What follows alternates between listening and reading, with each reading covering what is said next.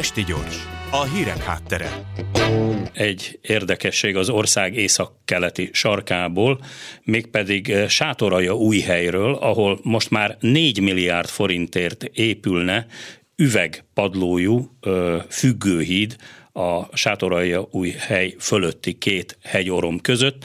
Mindezt, ezt az átlátszó padlójú üveghíd tervet, ezt Erdélyi Katalin találta meg, az Átlátszó újságírója, aki itt van velünk a vonalban. Jó estét kívánok! Jó estét kívánok!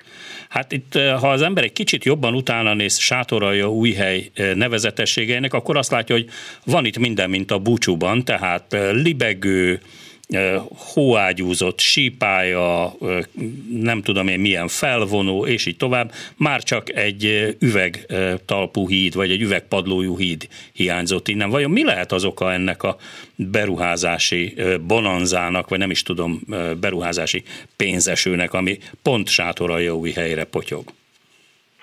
Potyog máshova is, de Sátoraljaújhelyen évek óta tartanak ezek a turisztikai projektek. Valami miatt úgy gondolja a fideszes polgármester, illetve az illetékesek, hogy ezzel tudnák fellendíteni a gazdaságot, ugye turistákat odavonzani, a beruházások munkahelyeket teremtenek, a turistákat költik a pénzüket, és majd ettől minden jobb lesz ott a városban.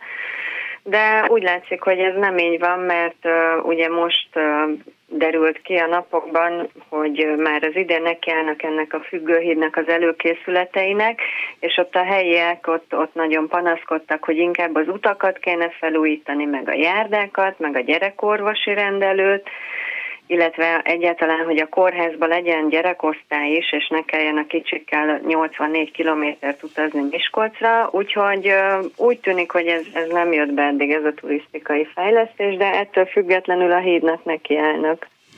Na most én utána néztem, hogy hol épültek ilyen nevezetes üveghidak a világon. Hát ugye az amerikai Grand Canyon, aztán Kanadában egy glecser fölött, ugyanúgy, ahogy a Dachstein fölött Ausztriában, és utána csupa kínai név jön, tehát Kínában a fantasztikus hegyormokra építenek ilyen üveghidakat, de hát minden tiszteletem Sátoraljaújhelyé, de hát azért azt nem lehet mondani, hogy, hogy akkora nagy látványosság lenne, hogy egy külön üveghíd után kiállt. Ráadásul, egy, ha jól látom, egy olyan cég nyerte meg ennek a kivitelezését, amelyiknek a múltjában nem nagyon van ilyen típusú beruházás, tehát egyáltalán nem biztos, hogy ennyiből és megfelelő minőségben ezt el is tudják készíteni.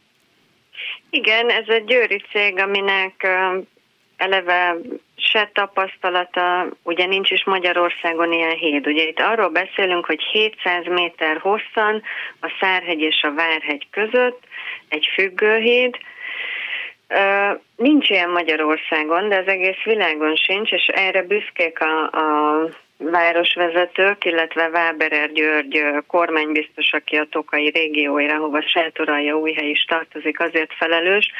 Tehát ezt már kétezer-tizenhatban emlegette a polgármester ezt a projektet, és akkor adtak át Kínában egy négyszázharminc méter hosszú üveghidat, akkor az volt a világrekord. Sátoraljaújhelyen hétszáz méteres lesz, hogy ez, ez hogy fog megvalósulni, és, és hogyan. Ugye az biztos, hogy rengeteg fát kell kivágni miatta, ugye azért ennek a hídnak lesz egy tartószerkezete. Az is biztos, hogy lakóházak fölött vezet át, nem végig, de ugye bizonyos részeken igen.